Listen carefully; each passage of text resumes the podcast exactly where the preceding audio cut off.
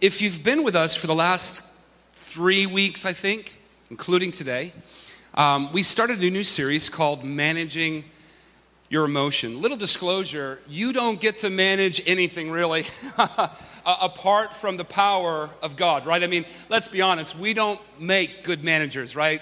Especially of our feelings and our emotions. But God in us, right?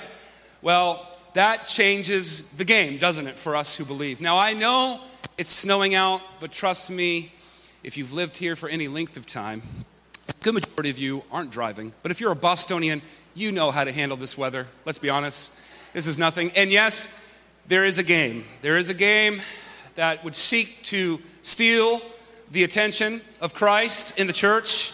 I couldn't believe yesterday, I, I won't share any names, but I saw some pastors get on and cancel their service literally because of the Super Bowl. I'm not going to go any further. I'll let you decide what you think about that, and we'll just leave it there. But we're not going to cancel. Hey, listen, we're celebrating a greater name than the Buccaneers and the Kansas City Chiefs. Uh, no matter what you believe about prophecy, and no matter how you love Tom Brady's brilliant career, um, the game is not till 6:30. We got plenty of time, folk. But we do want to get you out of here before the snow gets too bad, as it's predicted to uh, get a little out of control later in the day. Um, but again, we started about three weeks ago a series called Managing Your Emotions. How many have enjoyed the series so far? You can lie even if you want to. I, I wouldn't suggest that you lie in the presence of God, but that's on you. That's on you. But um, no, we started this um, new series, and, and you know, we think it's high time for the body of Christ to excel in this area where we are not um, led by our feelings and our emotions, but that we are led by the Spirit of God. How many know that that's the hope that we have? When others are kind of producing and manifesting anger and rage uh, uh, uh and lust, we, we have the privilege because of the Spirit of God in us to manifest and produce uh, uh, uh fruit of peace and gentleness and self-control, right? I mean, that's the promise. Anybody got that promise here today? Okay, a couple of you. All right. This is a, um, kind of like a, how could I say? It's we, you get to interact in this, right? I mean, the more you put your hands together and cheer me on, the better things get. I just, that's what I, am a charismatic at heart. I just, that's what I believe, anyways. Uh, so you can feel, and listen, if we're gonna clap, listen, let's commit to it, right? There's nothing worse than a church that just halfway commits to the clap, you know? When, when the pastor puts out a good point and they're just like, I, I, want, is this okay here? Listen, it's okay here. There's actually like biblical precedents for clapping your hands, shouting me down, and just giving your amen to the word of God as it's preached. Amen?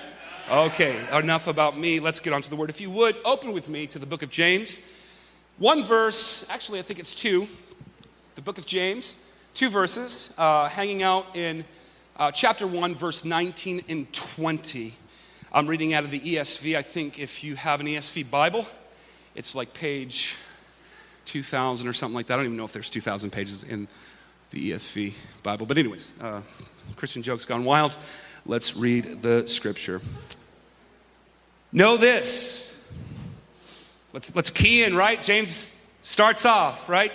Know this, understand this, focus on this, get this in your hearts and get it in your heads. My beloved, the church, all right? So he's specific. He's not just talking to anybody, he's talking to the people of God.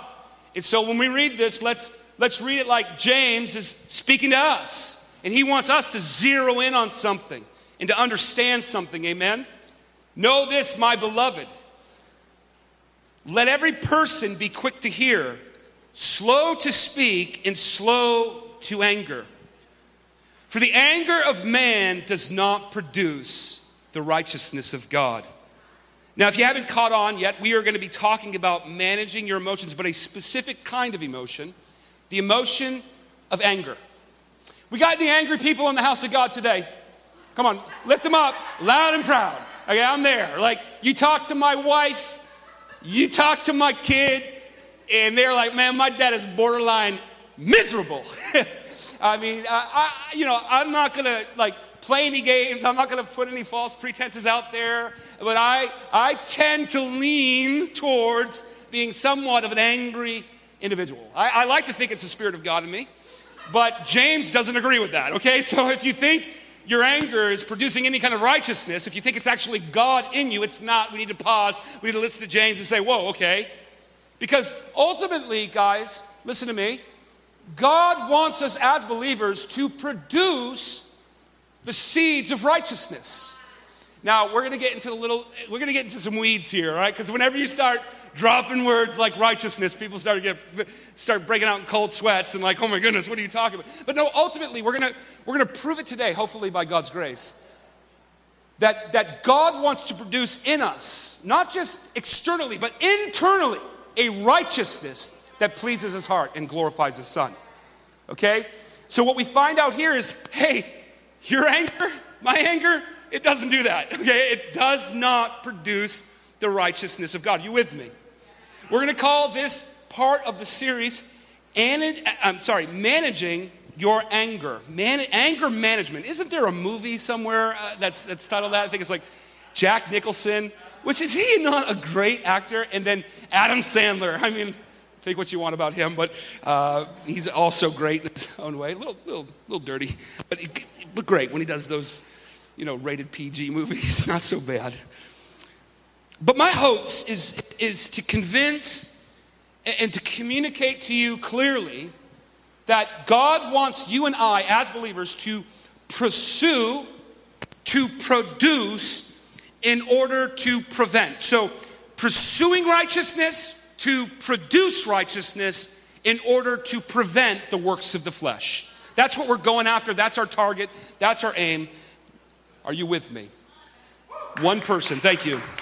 Can I start off by just affirming what James says here? Angry people don't make godly people. Come on. My wife's just like, Daryl, get that.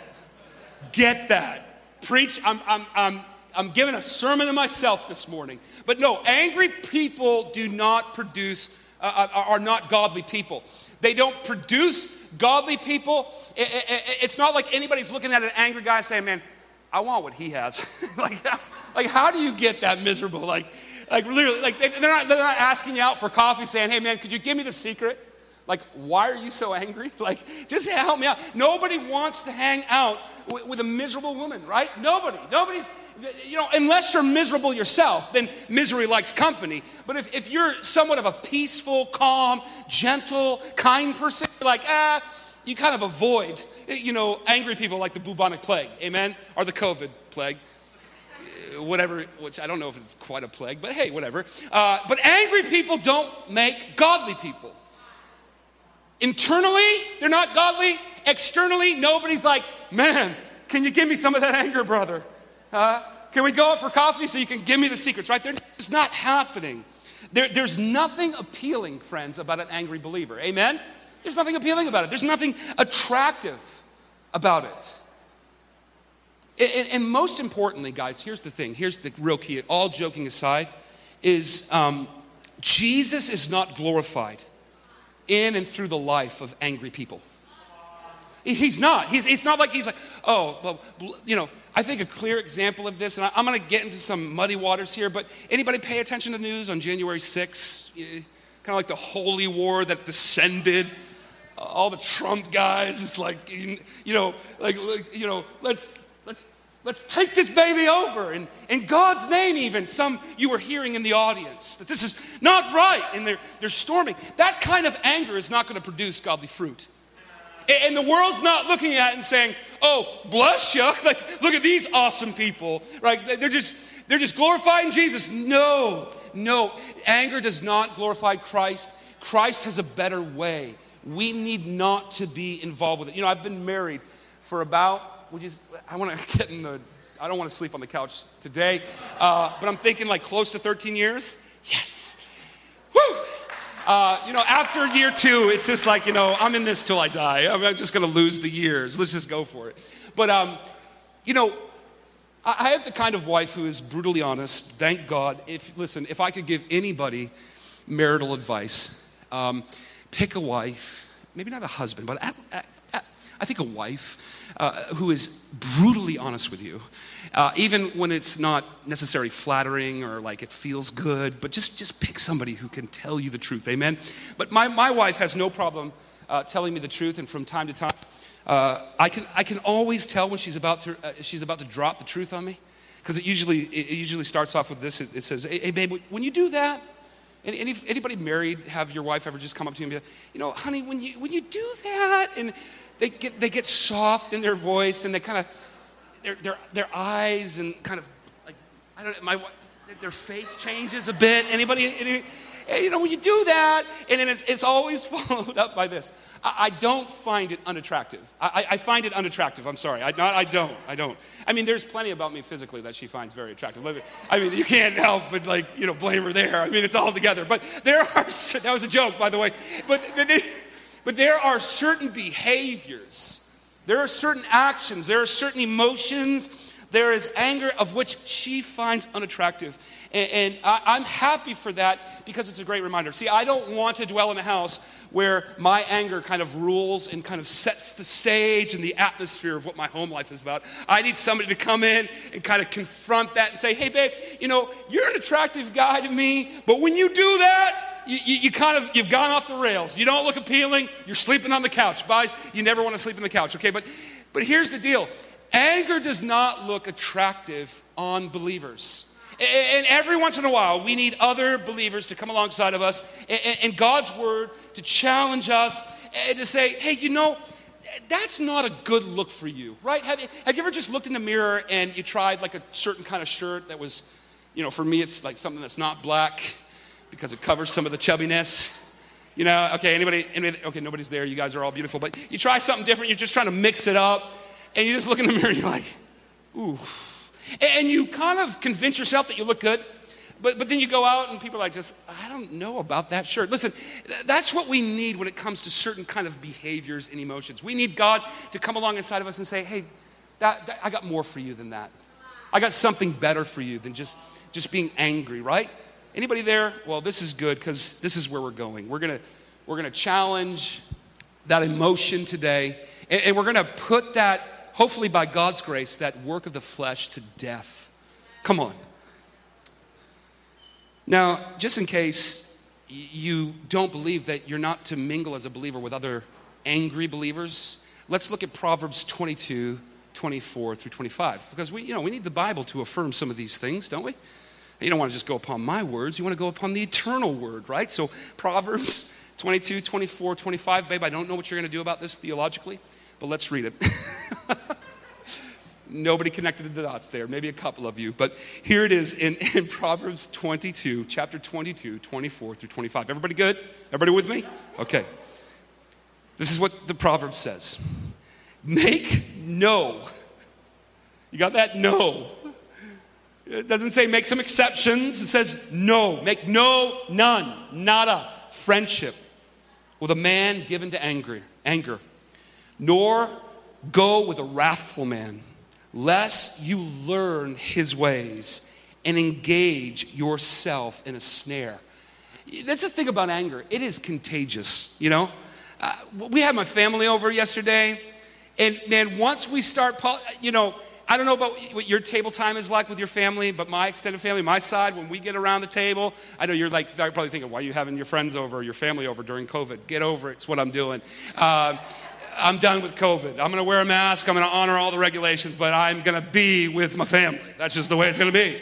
You don't want to? Fine. Me and my house, we're going to be. But when, we're, when we be, when we are with our family, um, when we start talking politics, man, the conversation goes quickly off the rails. And it is like, it is contagious. Last night we had a political conversation that just went, man, if Google was listening, the FBI would have showed up at my house. They just, what is going on here? But true. It, it, but the anger, what I noticed is it was so contagious. We're just feeding off one another about the, the current political state of our nation. And this is what anger does. This is what all sin does. And when you start to mingle with it, and you start to dance and flirt around with it, it gets on you. And before you know, you've created a snare. And here it is, guys. God's got more for you than just a pit.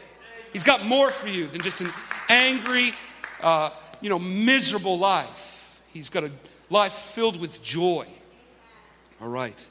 So we, we hopefully established that angry people don't make godly people. Now, the second point is this Uh, and this is where we're going to get a bit in, in, the weeds, if we haven't already. but this is where I get a little bit in the weeds theologically. But this is what I'm going to say. This next statement is somewhat provocative um, to some of the church, and I apologize for this, but I'm convinced theologically that this is the truth. So you're going to have to take this next point and and get in the word yourself. Don't just take my word for it. Get in the word yourself, study it out, find and see if there is actual truth to this. But maybe there's not a lot of disagreement around this statement, but this is what it's going to be. Number two, pursuing God's righteousness makes godly people. Pursue, and you're, some of you are like, well, what's so provocative about that? Well, in light of what Christ has done for us, um, in that our righteousness is as filthy rags, you know, and that his righteousness is what we're clothed in, you know, that, that substitutional, you know, kind of work that Christ did for us. And, and let me, whatever like uh, depth we go to or whatever weeds we get into, know this, that I believe fully in the substitutional uh, a work of Jesus Christ. Uh, where, where his righteousness has clothed me uh, by his, his, his, his, uh, the act on the cross. But here it is. Let's get into some scriptures here. Um, when I say pursuing uh, the righteousness of God, I kind of mean it like Jesus meant it in Matthew 6 33. And if you're familiar with Matthew 6 33, Jesus says this He says, Seek first the kingdom of God. And no, he just doesn't stop there, all you crazy charismatics. Oh, yeah, I know, I know when we start talking kingdom, every charismatic in this room is like, yeah! But, but he doesn't stop there. And I yell, I'm sorry about that. It's kind of just my makeup. I apologize. I'm not angry. I'm probably a little too happy. If I got a little bit more angry, maybe I would be a little bit quiet. But, anyways, uh, Jesus doesn't stop there. He says, Seek first the kingdom of God and what? What? Come on, people. We're not at the Tiger Woods PGA Tour. We're at church. And his what? Come on. In his righteousness. Now, I don't know what you do with scriptures like that because that calls me, the believer, to action. Like, that's something a little bit more for me than just the substitutional work of Christ. That's something that I have to be active in. And, like, okay, you want me to see? It's not just like the substitutional work of which I fully believe in. But if you're not convinced yet, let's move on here using some more scripture.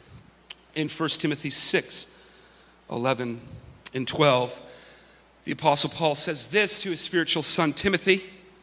You're going to like this one because it echoes some of the same sentiments that Jesus says in Matthew 6 33. This is what Paul the Apostle says. Mind you, Paul the Apostle, kind of a big deal in, in the Bible, gave us like, what, 33 books in the New Testament? I mean, he's a heavy hitter. He's not just somebody, he's a someone.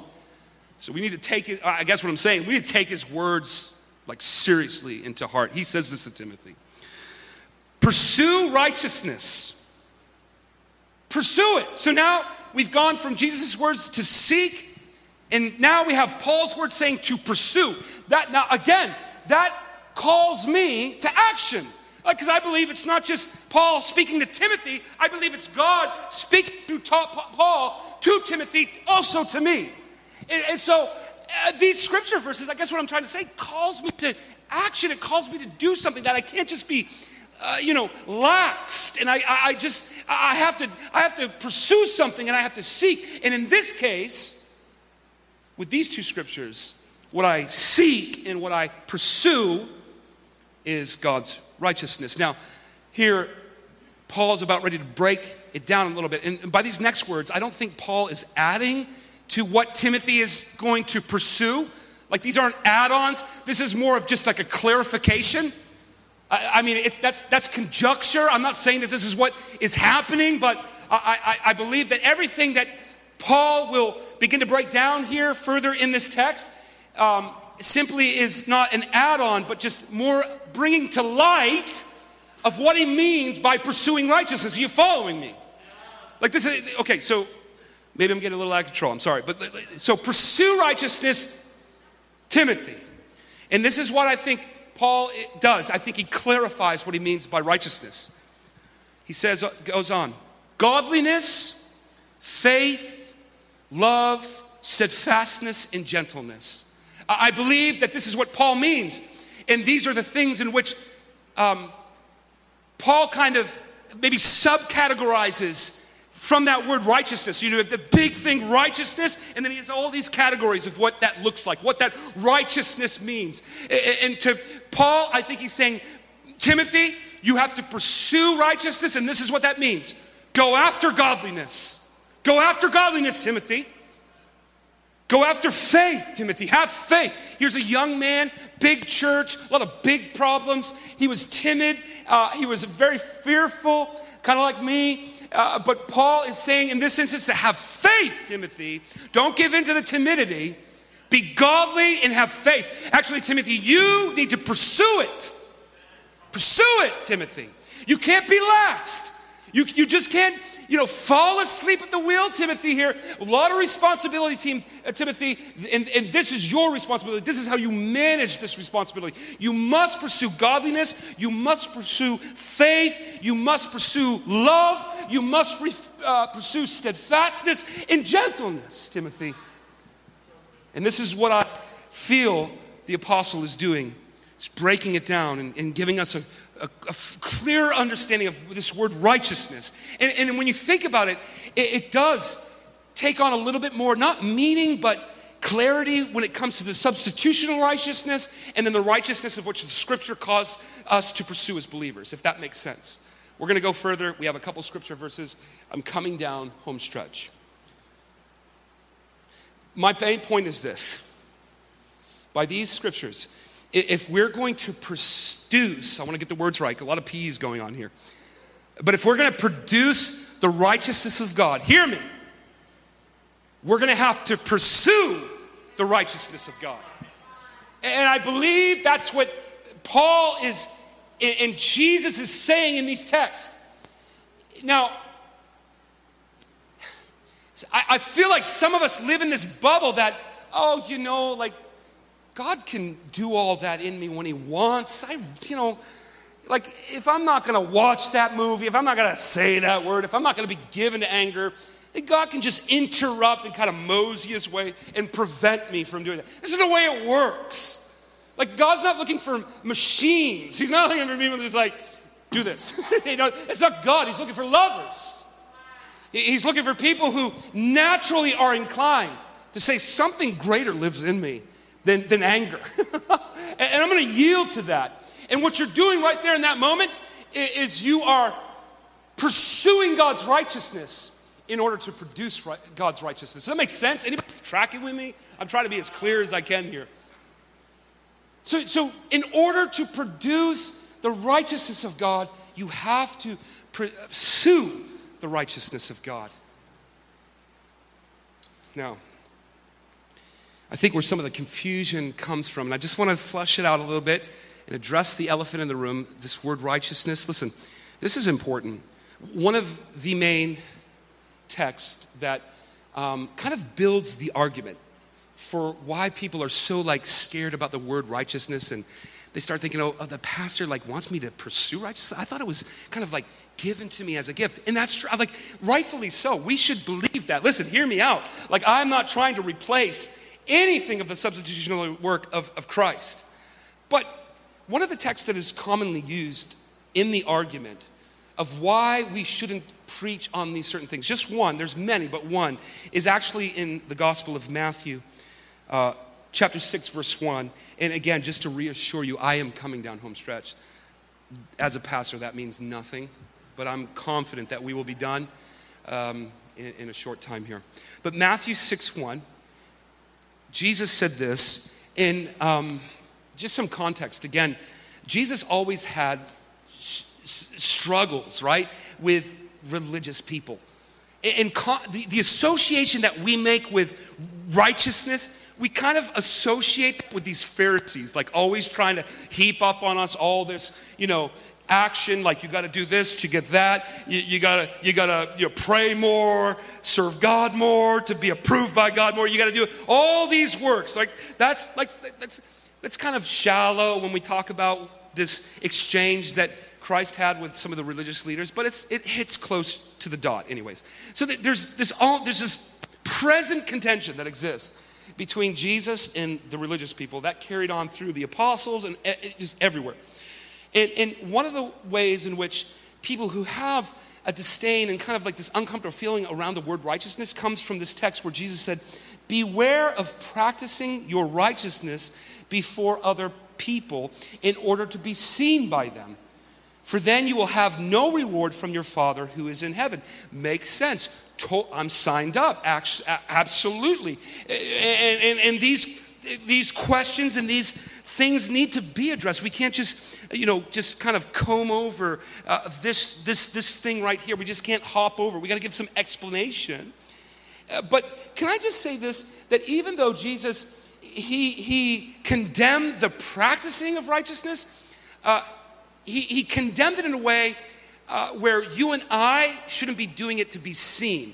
Let me, let me just say it like this Jesus never condemned practicing or producing or, or pursuing, excuse me, righteousness in this text. Never. Like you don't see that there. You tracking with me. And what he came up against and what he constantly came up against was doing it to be seen or doing it in a way that you're looking to gain God's approval. Besides that, if you added anything to that, you would be adding to this book, which wouldn't be good. Jesus never condoned, he never condemned the practicing and the pursuing of godliness. He actually magnified it in a way that you felt like, how can I ever do that? So oh, we got that straight. We, we, we got some understanding here. Yes, we, we should not be practicing, you know, in pursuing God's righteousness just to get a pat on the back and to be seen by other believers. And we shouldn't fall to the trap that, that if, if, if, if we do it, we gain some kind of approval that we wouldn't have gained from God otherwise. But we still, as believers, practice it. We still pursue it. Okay, enough on that train. Hopefully that makes sense because there is an ugly side to this, and we see it in the church. So here's the application Jesus didn't discourage people from pursuing righteousness, Jesus discouraged people from practicing it in order to be seen. Jesus never condemned any kind of motive or any kind of per- people to go after godliness and God's righteousness. So we are to practice righteousness as believers. It, it should, and, and so what does that look like for us when we're talking about anger? Man, if you're prone, if you're given, if you're inclined to respond with harshness and a sharp tongue, man, it's at that moment you got to trust in God for something better, you know, some kind of better response. And that's what I think it looks like uh, according to the scripture uh, to pursue righteousness. Right in that moment when you would rather lash out and get hard and harsh with somebody, the Spirit of God comes upon you and reminds you to pursue righteousness. And in that moment, you tame your tongue rather than lashing out. I believe that that's pursuing righteousness in this context. One more scripture verse from uh, Paul the Apostle to Timothy in 2 Timothy 2.22. And this is the third part of the sermon. Remember, the point, the main idea of what I'm trying to convince and persuade you of is that God wants you to pursue righteousness, to produce righteousness, and prevent the works of the flesh. Now, there's a big thing right there this prevention. Uh, this is key. Here in 2 Timothy 2.22, Paul says this again uh, to Timothy. He says, So flee, Timothy, run in the opposite direction, Timothy, as fast and as far as you can go. Of course, he didn't say that, I'm adding it. Uh, but he says, flee from youthful passions. If you look up flee, that's exactly what it means. It means abandon, run quickly, Timothy, away in the opposite direction from youthful passions. And if we look up the word youthful passions, we, we simply find that Timothy is exhorted, he's encouraged, he's commanded to flee from works of the flesh, otherwise known as sin. Flee from it, Timothy, have nothing to do with it. Run, run, run, boy.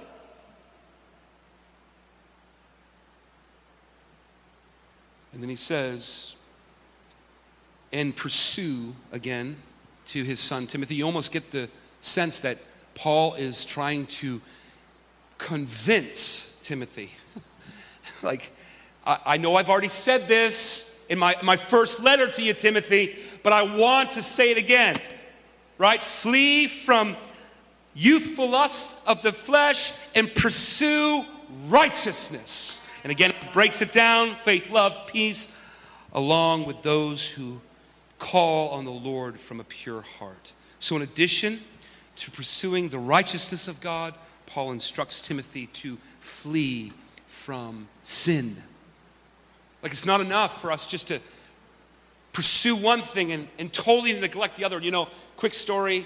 Uh, I think I have high blood pressure. You're, you're, you're probably sitting in your seat like, no wonder. Like, you're a, you're a wreck. You're, you're loud. You're all over the place. I mean, but I, I went to the doctor, and it, it, appears as though I have high blood pressure.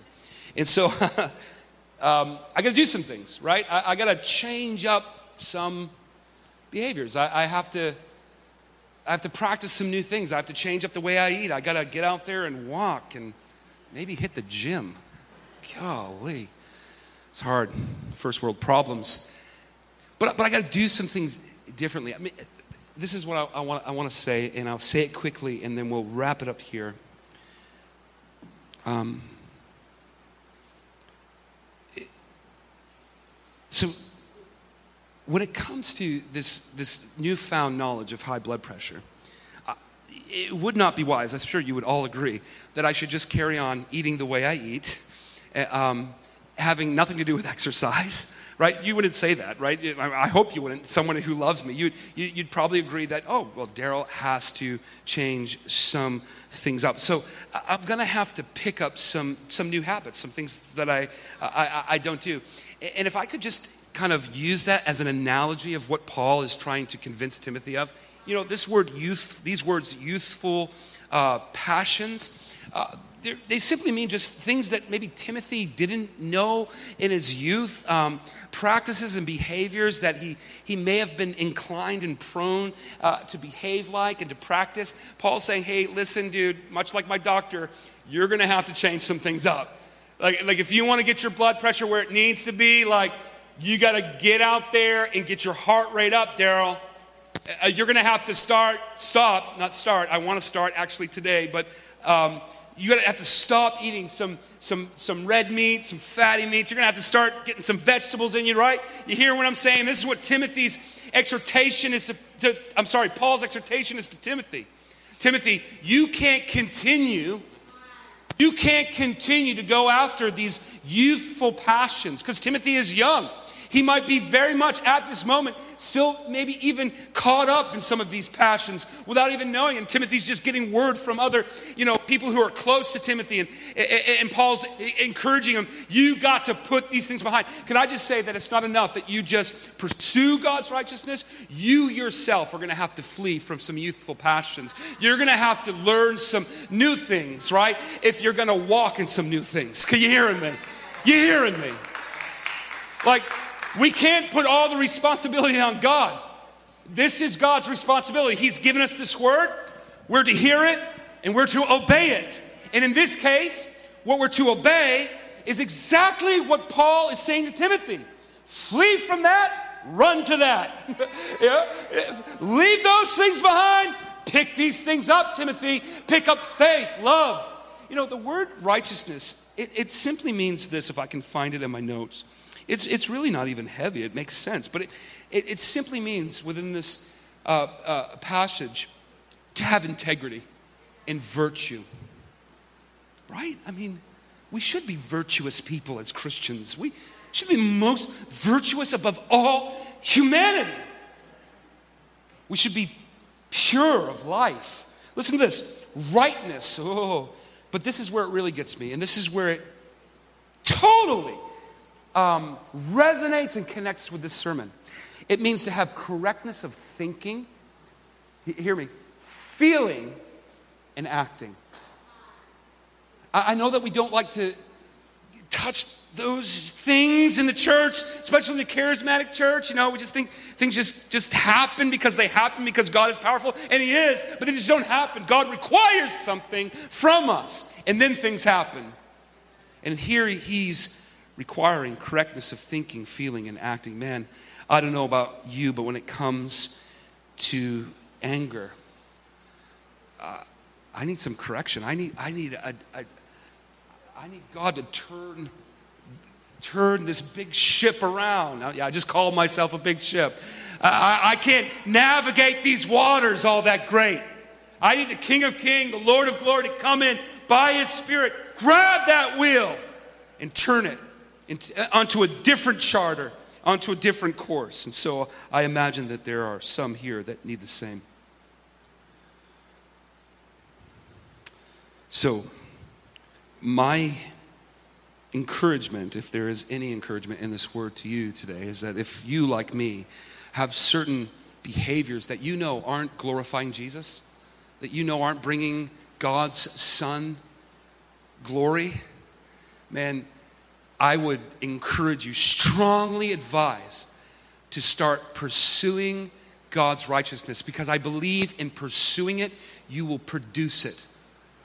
I believe that as I change my eating habits and I get out there and walk, my blood pressure will come down and start to level up and be where it needs to be. I, feel as though the same is applicable to when it comes to managing my anger and a lot of other things.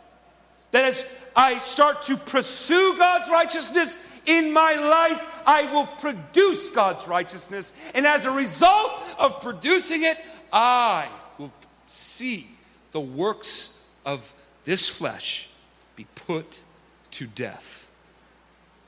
Church, this is my message. And, and, and, here it is. You don't just have to apply, this is the good thing and the glorious thing about this sermon. You don't have to just apply this to anger. You, you can apply this to anything in your life. Maybe you struggle with lust. Maybe materialism is something that you have always fought as a believer and you're like, I can't get out of this. You know, whatever it might be, you just fill in the gaps. You put your, your little thing in there, the place of which you know has always been this snare and this thing that has gotten you off track. You, you, take, you put this in there and you will see change. Mark my words. Pursue righteousness, produce righteousness, and put to death the works of the flesh. Amen. Bow your heads. Father, I thank you for the word of God proclaimed. And now, Father, we are asking for your grace. Oh, Lord, we know that it's not by might, it is not by power, but it is by your Spirit. And God, we have done our best to exalt truth, to exalt the Spirit in this place. And so, Father, we ask as Monday hits, as Tuesday hits, Lord, that your Holy Spirit would do a deep work in us the places where we're not pursuing the things in which we know, Father, we would hear the words of Paul the Apostle. Oh, Daryl, pursue righteousness. Pursue it. Go after it. Flee from the works of the flesh and go after the Spirit of God. Father, let us all hear that this week. Let it change and transform us. In Jesus' mighty name, we pray. Amen.